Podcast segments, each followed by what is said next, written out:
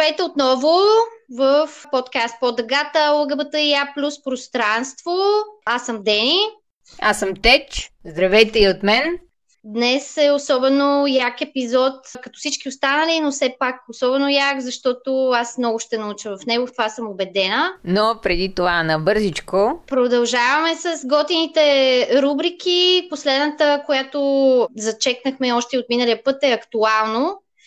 И в нея искаме да ви споделим, че на 26 октомври беше официалното представяне на новата книга, съставена и издадена от организация Действие. Тя се казва Смелостта да бъдеш и това е даже част втора. Сборникът съдържа личните истории на представители от ЛГБТ и А плюс общността в България, които отстояват правото си да живеят открито и достойно, а книгата може да бъде закупена на български и на английски през сайта на Действие. Това е много накратко и направо пак се гмуркаме към нашите гости. Днес са повече от един. Ей! Ей! Но аз повече няма да казвам, да издавам, така че давайте, ти си с въпросите. Да. Днес темата ни е доста интересна. Предполагам, че ще бъде образователна за всички ни. Ще си говорим за сивия сексуален спектър или още ейс спектъра. И сега ще дам думата на нашите гости. Моля, представете се, какви обращения предпочитате да чувате по своя адрес, как описвате себе си като личности, не е задължително това описание да се изчерпва или дори по някакъв начин да включва полова идентичност или сексуални предпочитания или непредпочитания. Заповядайте, давам ви думата. Здравейте, аз съм Кали и за себе си използвам местоименията тя, нея. Бих се описала като много активен, малко хаотичен човек. Занимавам се с много неща на много фронтове. Обичам да се занимавам с изкуство и мога да се нарека до някъде вдъхновяваща личност. Здравейте, аз съм Тед и за себе си използвам той те he, they на английски. И главно считам за артист, който любимият му медиум, в който да изразява своята артистичност е музиката. Също правя колажи, фотография и се занимавам с твърде много неща, общо взето. Jack of all trades, master of none. Супер! Радвам се да се запознаем. Приятно ми е. Нека да започнем от самото начало с дефиниция, предлагам. Бихте ли ни запознали вие с A спектъра и основните понятия, които включват този спектър като някакви така нюанси? Да, A спектъра или още наречено сивият спектър от сексуалности и привличания в него се включва асексуалността, при която има липса на сексуално привличане. Това не означава антисекс сексуалност, просто означава, че не изпитваш сексуално привличане към останалите хора. Също така влиза грея сексуалността. Грея сексуалните хора изпитват сексуално привличане, но само при много специфични ситуации и то рядко. Демисексуалността, демисексуалните хора изпитват сексуално привличане само към хора, с които имат много силна емоционална връзка и това по никакъв начин не е предирчивост, а си е истинска сексуалност. Включва също така аромантичността, което е липса на романтично привличане и още много други разновидности. Понякога те са флуидни, приливат една в друга и понякога може за дълги периоди да сме една, после да преминем в друга. Mm-hmm. Та, това може би е обобщението. Да, исках само също да попитам един уточняващ за мен въпрос. Сред тези различни нюанси на ACE спектъра, да си го изясним, Какви могат да бъдат различните комбинации между тях? Тъй като знам, че може да има най-различни комбинации, ако е удобно просто да дадете някакви примери, за да може да си изясним нещата горе-долу, да си ги представим. Аз не съм сигурна дали разбрах точно въпросът, но със сигурност можеш да си част от грей спектъра и от A спектъра и също така да си queer по други критерии. Например, аз се определям като queer жена, изпитвам романтично привличане към хора от същия пол и също така към всякакви нон-байнари прекрасни същества, но също така съм асексуална. Мисля, че е много важно да дефинираме това, че ACE спектърът отразява разлики в или липса в сексуалното привличане, а не в романтичното. Трябва да има, да изясним дистинкцията между сексуалното и романтичното привличане, платоничното, естетическото привличане, защото ейс хората, грей хората могат да се влюбват точно толкова, колкото всички останали аусексуал хора. Аусексуал като дефиниция можем да го обобщим. Хора, които изпитват сексуално привличане. Mm-hmm. Те могат да се влюбват точно толкова, колкото и аусексуалните хора, но там разликата е, че липсва тази, бих дефинирал като първоначална сексуална искра на привличане. Някакси няма го това малко животинско, о, виждам този човек и се чувствам моментно привлечен към него. Можем да виждаме хората като естетически привлекателни, но това не означава, че ги възприемаме като сексуални обекти толкова бързо.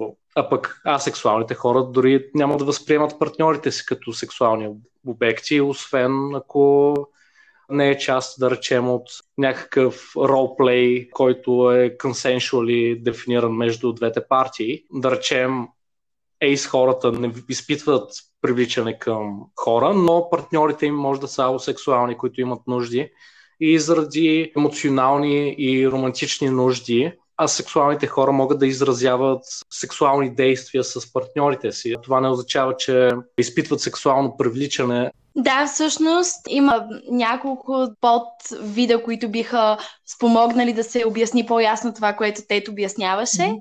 Това, когато си аз сексуален и не изпитваш сексуално привличане към човека, не пречи това ти да бъдеш благосклонен към секса. Можеш да нямаш проблем с концепцията, да чуваш твои приятели да споделят преживяванията си, дори да участваш в такива интеракции, но просто не изпитваш сексуалното привличане към другия човек. Можеш да бъдеш неутрално разположен спрямо секса, т.е. наистина не можеш да установиш как точно се чувстваш относно тази тема, не ти пречи но също така не си благосклонен към нея и можеш да бъдеш секс репулсив. Аз понякога имам секс репулсив епизоди, когато дори реклами, които постоянно виждаме навсякъде около нас, по билбордове, в социалните ни мрежи, разкази, които мои приятели тогава ми споделят, ме кара да се чувствам некомфортно и по никакъв начин в този момент не мога да отговоря, чувствам се неудобно и просто моля точно в този момент да не говорим върху тази тема, защото ме кара да не се чувствам много сейф в този момент. Да. Другото нещо, което исках да кажа, защото аз споменах а, романтичността като част от спектъра, понеже все още не е отделен техният спектър напълно и си върви с нас, за това я споменах, но със сигурност, когато говорим за ACE спектъра, ние имаме предвид това, че има определени предпоставки, по които ние изпитваме сексуални привличания, ако изпитваме такива, които не пречат на това ние да имаме дълбока романтична връзка с нашия партньор. И обратното е при аро хората, т.е. същото, което казах, можем да го обърнем обратно. И има хора, които са асексуални и аромантични по едно и също време, което също не им пречи да бъдат страхотни хора и да живеят живота си пълноценно, не изпускат нищо по никакъв начин. Трябва просто да изхвърлим това от главите си, че сексът или това да сме в романтична връзка определят това колко пълноценно, колко истински ние изживяваме нашия живот. Окей, okay Ако мога така съвсем общо да се ориентирам в тези води, които са ми малко не много добре познати, но доколкото разбирам, този спектър целия е няколко координатни системи една в друга, които се приплитат и съответно между различните нюанси може да има най-различни комбинации. Може човек да е примерно стрейт и да е асексуален или да е биромантичен и демисексуален, или да е queer и да е грейсексуален, или нещо от този род. Но също така може да е едновременно асексуален и аромантичен. Ако правилно, да. Мисля, че правилно съм схванала до тук нещата. Добре, ами нека тогава малко да се запознаем и с това какви символи използва ЕЙС общността, за да се идентифицира и вие използвате ли някакви от тези символи в своето ежедневие или въобще в, ако имате някаква обособена общност помежду си? Ами ние така там сме се събрали представители на Ace Spectre, които не използват символи, но това, което знаем е популярният черен пръстен, който се носи на средният пръст и също така цветовете на флага, различните сексуалности, които са част от Ace Spectre имат отделни флагове, но общо взето цветовете обединяващи целият флаг са лилаво, сиво, бяло и черно. Не ги казах по последователен ред, но да, общо взето лилави новият свят може да се каже като индикационен за нас. Добре. Аз искам само да допълня за любителите на вексилологията по-конкретно какво представлява Ace флагът. Той се състои от 4 хоризонтални ленти, черна, която символизира асексуалността, сива, която символизира грей и демисексуалността, бяла, която е за не асексуалните поддръжници и лилава, която символизира общността. И бърза проверка сочи, че Ace флагът е създаден като дизайн през 2010 година. Така, малко повече информация за тези, които се интересуват от знамена. Така, добре. Продължаваме с въпросите. Можете ли да ни кажете дали имате спомен, кога за първи път попаднахте на понятията асексуалност, ейс, сива сексуалност, демисексуалност и така нататък? И дали веднага успяхте да се разпознаете в някоя от тях? Аз имам такъв спомен всъщност. Когато бях тинейджър все още, като бях на 15 и общо взето прекарвах повечето свободно време в Тъмблър и това беше също и период, в който също осъзнах, че започвам да имам романтични чувства към хора, което е забавен момент за тинейджерът. Особено когато започнеш да се свързваш с тях и разбираш, че те имат сексуални чувства към теб, а ти нямаш. И все още не знаеш защо това е така всъщност. И защото един след обед бях в Тъмблър и попаднах на един пост, който говореше за asexuality и тогава наистина нямах абсолютно никаква представа за какво става дума, защото бях свикнал с LGBT амбрелата, не знаех, че и A попада вътре в нея.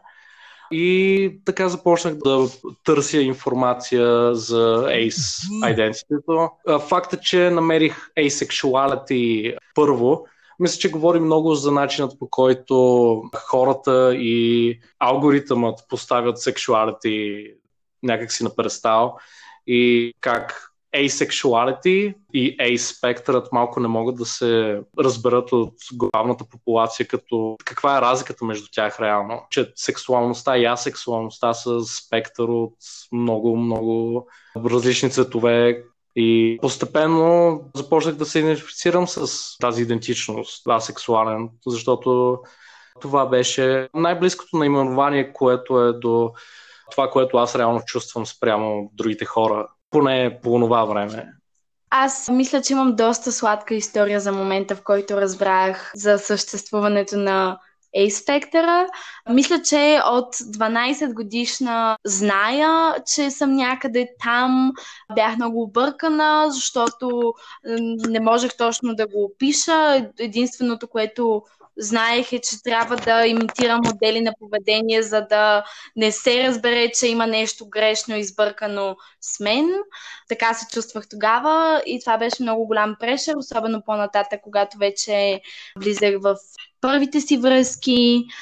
Беше изключително трудно да трябва през цялото време да имитирам нещо, да правя нещо, което всъщност не чувствам и да не мога да го опиша точно какво не чувствам. И всъщност една моя приятелка си говорихме за едно друго наше приятелче, което още беше in the closet и мисля, че някак си се опитвахме, бяхме много малки тогава, може би 8 клас, нещо такова, но мисля, че се опитвахме да намерим информация за трансджендър, но просто не знаехме думата и моята приятелка си мислеше, че това е асексуален. Та, аз тогава отворих Urban Dictionary и просто прочетох определението, което беше страшно малко там и бях, омага, това аз ли съм? След това влязох в официалният сайт на A-спектъра и там имаше един квиз, който... То не е точно квиз, а по-скоро въпроси, които си задаваш на себе си, за да разбереш точно къде си. И всяко нещо, което четох, всъщност описваше мен и ми даваше отговор и ме караше да се чувствам толкова нормално и беше много така приятно описана цялата информация. И това беше един от най-щастливите моменти в живота ми, когато разбрах, че това е окей, че има много други хора, които се чувстват като мен, че има цяло комюнити и че по никакъв начин не съм left alone с това, което изпитвам, че мога да говоря за това, което изпитвам. Дори имаше някакви съвети как да говорим с нашите партньори, с нашите близки и беше страхотно. Да. Добре, така. Тъй като сивият сексуален спектър се отнася по-скоро до неща, които човек не изпитва, предполагам, че вие не отделяте особено голямо внимание на сексуалното привличане и секса в мислите си. И затова искам да попитам как възприемате фокуса на околните върху тези неща и усещате ли натиск и очакване отвън, че секса трябва да присъства в личния ви живот по някакъв начин?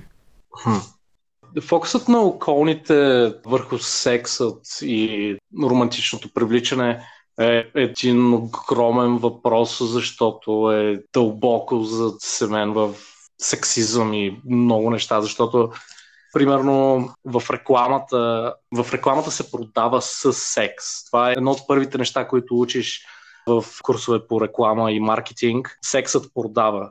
Това е някакси, защото нормата е, че на подсъзнателно ниво хората са животни и е вроден инстинкт.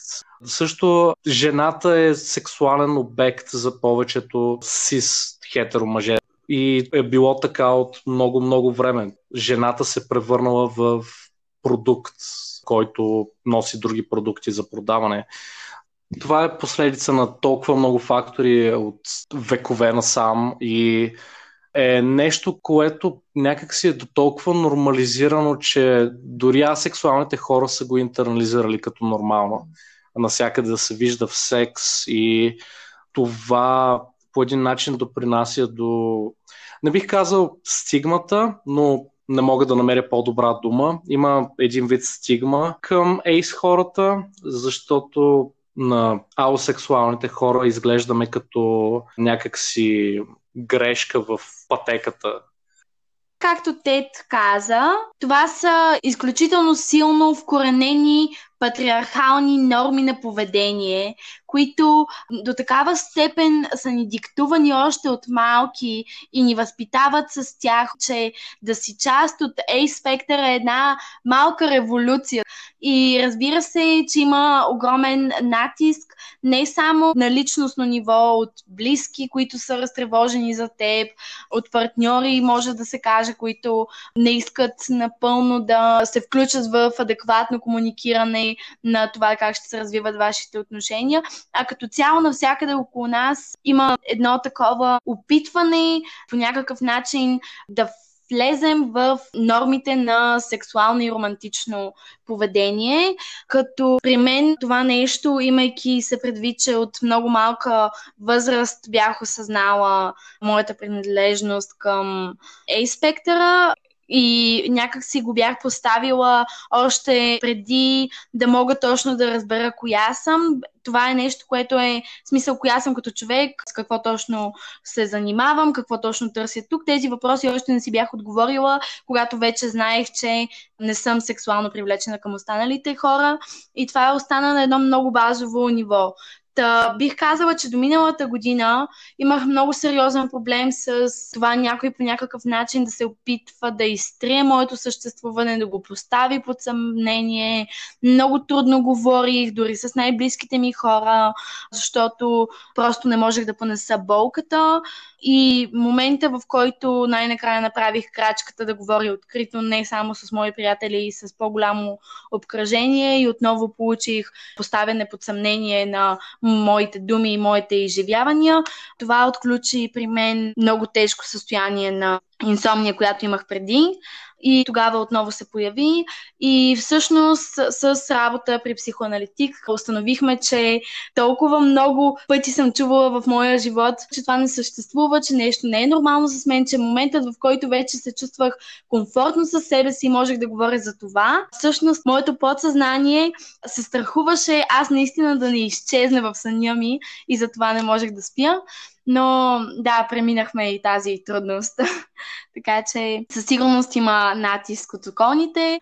Ами, и аз тук се включвам, между другото, да кажа, че много потвърждавам всичко, което Кали каза, понеже и аз съм изпитвала същия този натиск за това, че секса е толкова, не знам аз как да го нарека, нещо, което трябва да случва на хората да са нормални.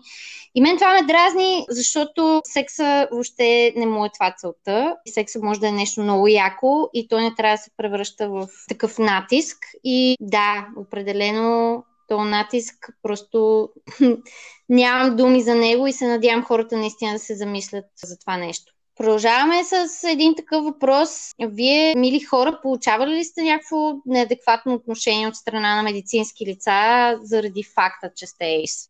Не знам всъщност как се е стигало да водя такъв разговор с лекари, които са ми преглеждали краката. Имах проблеми с коляното, но по някакъв начин се стигна до това, защо аз не съм сексуално активна. Разбира се, това е нещо, което се коментира всеки път, когато съм на гинеколог и тогава вече е доста голям натиск, доста е трудно да се намери специалист, който, айде, дори не мога да си мисля за това да е приема, приема, ще просто да не се опитва да си наложи мнението по въпроса. Също така, поради моите проблеми с съня, съм се срещала с психолози и психоаналитици и психотерапевти. Та отне време, докато намеря психоаналитик, който по никакъв начин не смята, че имам психологически блокаж, който трябва да бъде излекуван, че съм преживяла някаква травма, която е преобърнала цялото ми съществуване и заради това съм така. Та, да, отне време да намеря човек, който не смята, че моето отношение спрямо секса по някакъв начин ме прави по-малко пълноценна. И има един цитат, аз ще го кажа на английски, после ще го проведа. The sex is overrated, че сексът е наценен. Всъщност е имало такава конференция преди години с това наименование, на която точно психоаналитици са се събрали и са обсъждали дали трябва да заблягат толкова много на виждането на Фройд по този въпрос или не. Така че вече виждаме, че дори и при психологическите специалисти започва да се вижда раздвижване в положителна посока към ейс хората. Аз имам много-много сходен опит с този на Кали, тъй като аз реално ходя на психотерапевт от тинейджър и е много, много неудобно, когато психотерапевтът ти се опитва да те убеди, че нещо се е случило рано в живота, което те е направил такъв какъвто си. Опитваш се да ме убеди, че моята липса на сексуално привличане към другите хора идва от травма, която ми се е случила рано в живота, която не е истина реално. Винаги ми задаваше въпроси, които се опитват да разнищят дали случайно не крия някаква травма от него, която да е довела до този момент.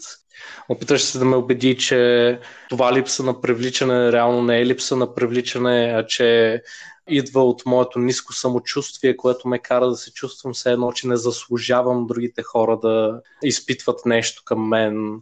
Това е много нараняващо, особено когато идва от психолог, психотерапевт, който е човек, който реално трябва да стои да те слуша и да ти помага, а не да се опитва да те убеди, че си луд и си забравил някаква травма реално. Това са хора, на които пациентите им се отварят абсолютно напълно с целият си живот, за да получат някаква истинска емпатия и посока как да работят над проблемите си, а не да им се натрупват нови такива.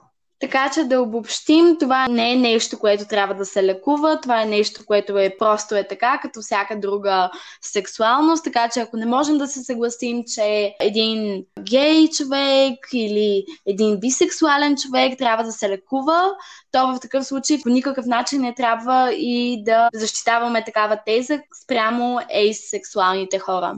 Да, да. Много ви благодаря, че говорите за това, понеже наистина е много специфично в работата с психоаналитици, психотерапевти. И точно като го говорите, между другото, си мислех как вие всъщност в момента правите нещо много терапевтично за хората, които ще го чуят и може би за първ път живота си ще си кажат, ами аз съм нормален, защото не изпитвам сексуално или романтично привличане към друг човек. Така че много се радвам. Когато започвахме този подкаст с Теч, всъщност си говорихме за това, че ние няма да ползваме абревиатурата ЛГБТИ, а ще ползваме абревиатурата ЛГБТИА плюс общността. Точно заради, всъщност, откровено казано, заради теб, Кали, защото ти беше човек, който много смело се разкри в нашата група, от която ние се познаваме. И ние двете решихме, че това определено трябва да се случва и да разпространим този, тази абревиатура. Но все пак, доколко се чувствате прияти в ЛГБТИА плюс общността? Ами, в интернет се чувствам доста приета. На практика, може би не е точно така. Попадала съм в доста неприятни ситуации с мои приятели, с други активисти, с които заедно рамо до рамо сме се борили за овластяването на ЛГБТ и плюс общността тук в България и като цяло. И момента, в който аз се опитам да напомня за A-спектъра или по някакъв начин да го интегрирам, виждам едно нежелание, което се корени от липсата на информация, но се надявам, че вече колкото по-често се впускаме в това да говорим за инспектора, тази дисинформация ще започне да намалява освен да започна с най-големите митове, едно от най-честите неща, които съм чувала е, че не ни трябват цис-хец в комьюнитито, в общността, не ни трябват хетеро и цис хора, защото те вредят. Първо, ейс хората не са цис или хетеро задължително и дори да имат романтично привличане или обратно, ако говорим за аромантичните хора, сексуално привличане към срещуположният пол, това не ни прави по-малко queer, защото по дефиниция queer включва всички хора, които имат различно изживяване от това да си цис-джендър, да си хетеро и да имаш хетеро-романтични или хетеросексуални привличания. Така че когато ние имаме различно от хетеросексуалното изживяване или различно от хетероромантичното изживяване, ние вече не сме там. Ние по дефиниция сме си queer от самото начало и е изключително неприятно, когато ние се сблъскваме с интернализирана куиарфобия и с много подобни проблеми на маргинализираните общности и е изключително неприятно, когато дори самият queer спектър се опитва да ни маргинализира и да ни слага някъде по средата. Друг голям мит е асексуалността означава липса на сексуалност, значи не е при нас, защото ние имаме сексуалност. Човекът не се определя само по този параметр. И защо след като ние сме толкова подобни относно проблемите, с които се сблъскваме, защо някой трябва да бъде оставен отстрани, вместо да бъде приобщен и заедно да се борим за един по-добър свят, в който патриархалните норми не диктуват нашето изразяване, това какво ще изпитваме, как ще се обличаме, какви мимики ще имаме, как ще се държим. Това, което е важно е всеки да бъде облечен с истинските си цветове, да се подкрепяме, да сме солидарни един с друг, вместо да оставяме някои страни само защото не сме имали възможността да се информираме достатъчно за него. Мисля, че този проблем идва от това, че не се дава пространство, в което е с хората да се чувстват достатъчно безопасно, за да говорят за своите преживявания. И това, което всеки един от нас може да направи е да изгражда такова пространство, да се информира, да изслушва, да задава учтиво, разбира се, неинвазивно въпроси, Друг мит е, че има толкова много подсексуалности в фейс спектъра, че като тя ги вкараме, вече става не и плюс, а и Y, и каквото още може. Ами, лейбълите са важни за някои хора и ако с тези лейбъли съответният човек с тези етикети, съответният човек се чувства по-сигурен, по-знаещ кой е и това му помага да се чувства по-добре, нека да ги използва. Даже това е прекрасно. Прекрасно е да знаеш кой си, да има начин по който можеш да намериш други хора, които са част от твоето семейство. Това не се касае само до A-спектъра. Същото е и когато говорим за non-binary спектъра. Същото е когато търсим разликите между би, пан и омни. За някого разликите може да са много малки между тези три етикета, за съответния човек те са значими. Ако някой се чувства по-добре, използвайки определен етикет, нека да го използва. Няма нищо лошо в това. Много е лесно да възприемеш идентичността си, когато я видиш вкарана в контекст. А общността ти дава възможност да вкараш себе си в контекст. Ти не си сам и твоето изживяване е близко до това на много други хора това да намериш други хора като теб ще те накара да се чувстваш валидиран, че съществуването си не е някакъв вид абстракция от цялата реалност на света. Просто не се чувстваш сексуално привлечен. Много ми харесва как го определи. Все пак сте заедно с нас и ние сме заедно с вас заради ACE Awareness Week. Кажете ни две-три думи все пак и за ACE Awareness Week, за хората, които слушат. Какво точно значи това? Това е седмица на видимостта на хората от A-спектъра. По-активно се разпространява информация за нас, по-активно ние говорим за нашите преживявания, за проблемите, с които се сблъскваме, за положителните страни, които се подобряват вече и общо взето поставяме себе си в контекста на борбата за ЛГБТ и А плюс овластяване. Да, яко. Много благодаря за това уточнение и говорейки си нали, за приемане, за приемственост, всъщност от ваша гледна точка, в крайна сметка, какво може да направи обществото и какво е необходимо да се случи, така че хората от ACE спектъра да се чувстват по-приети, по-комфортно и по-пълноценно. Най-малкото нещо, ние часове по сексуално образование така и така нямаме, но в някакъв идеален свят, ако имаме или поне в час по биология, да се спомене, че не е нужно да правиш секс, ако не искаш че е окей okay да не изпитваш сексуално привличане, че е окей okay да изпитваш сексуално привличане при много специфични обстоятелства, че можеш да имаш тази своя телесна автономия и да взимаш тези решения за това какъв полов живот да водиш, кога да водиш полов живот, да водиш ли изобщо полов живот, без това по никакъв начин да те прави по-малко истински. Всъщност, когато един човек към алфа разкрива се като ейс, не просто се сблъсква с напрежението да се разкрие, той трябва да докаже, че това е вярно. И след като докаже, че това е вярно, ако все пак му повярват, понеже най-честото нещо е това е невъзможно, което ние срещаме като отговор, трябва да покажем, че имаме човечност вътре в нас, Тоест, че имаме човешки емоции, понеже е толкова трудно някой да си представи, че можем да съществуваме без контекста на сексуалният ни живот или без контекста на романтичният ни живот, че трябва да докажем, че това не граничи с някакви тежки проблеми, които трябва да бъдат лекувани, което е изключително трудно изживяване. Добре. И още по-конкретно, може би аз определено смятам, че би било полезно да дадете някакъв съвет на хора, които не са от Ace спектъра, но евентуално биха искали да имат връзка или започват връзка с Ace човек.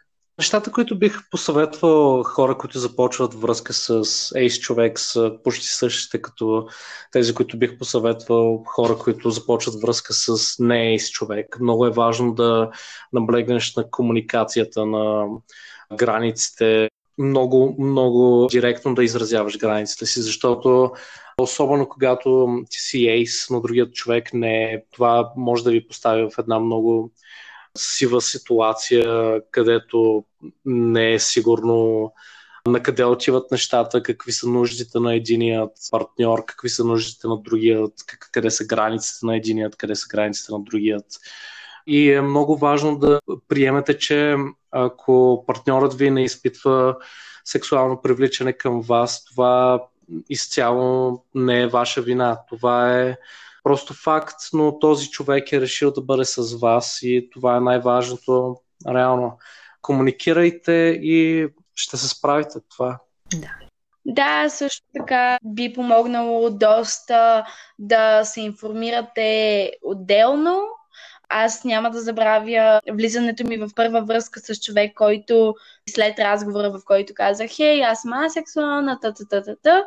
Човекът ми каза, да, да, да, разбирам, но после се беше информирал доста подробно в интернет, което доста ми помогна, защото не трябваше да обяснявам всичко от А до Я вече имаше готови отговори, също така е добре да се задават въпроси, да се уточняват граници, да се пита дали нещо за момента е окей okay, и дали би могло да бъде окей okay по същия начин, както е в този момент в перспектива.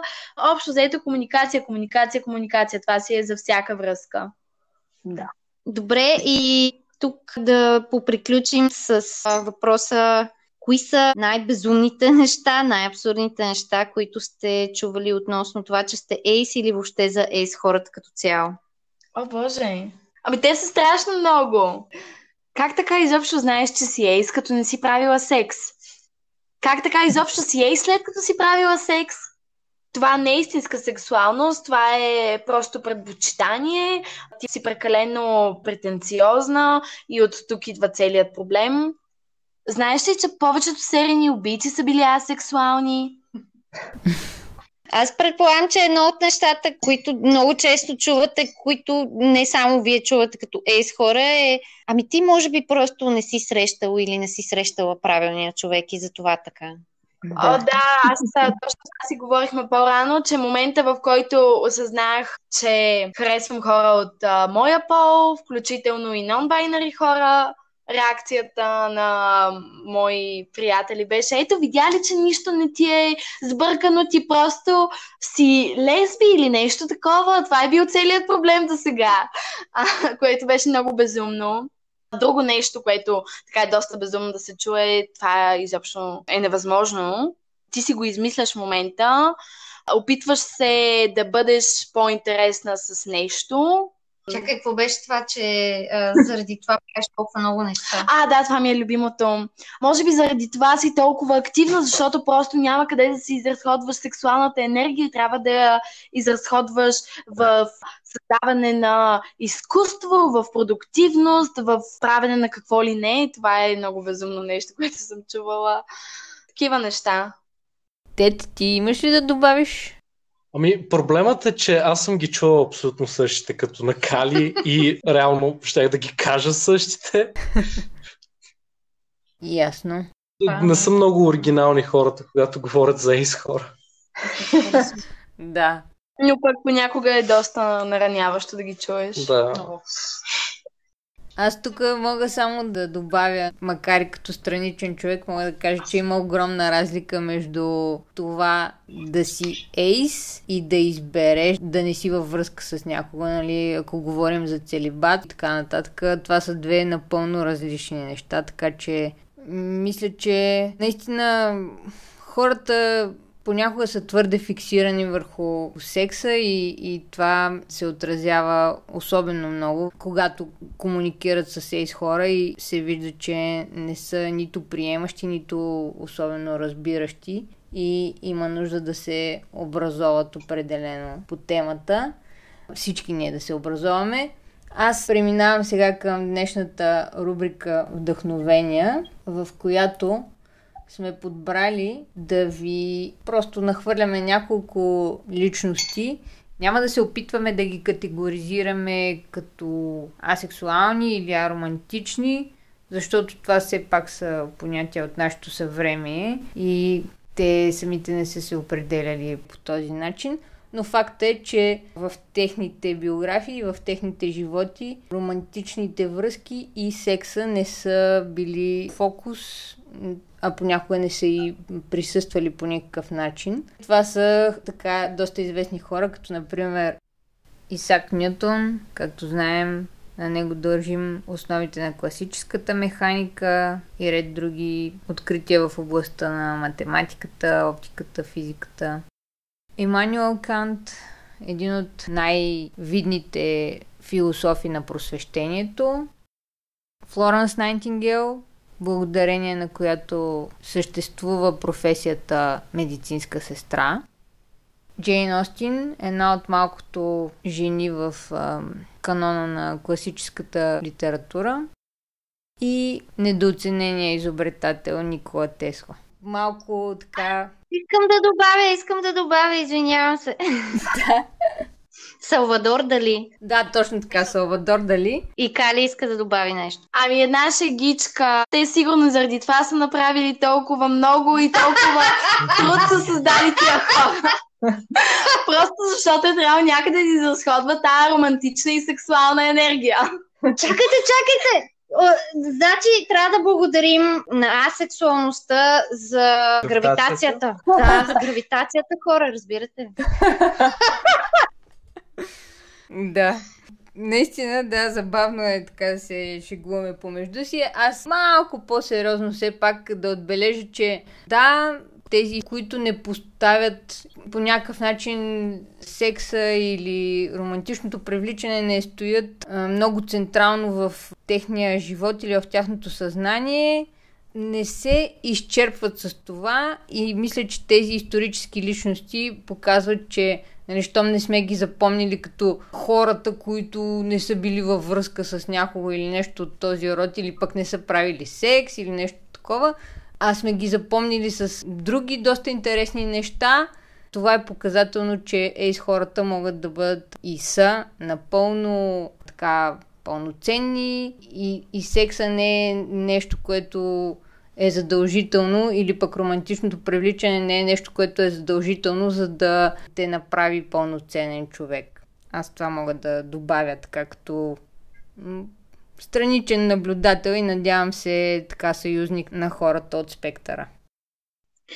Ами да дадем а, така възможност на нашите гости да отправят някакво послание и към ЛГБТ, ЛГБТ и А плюс общността и не само нея.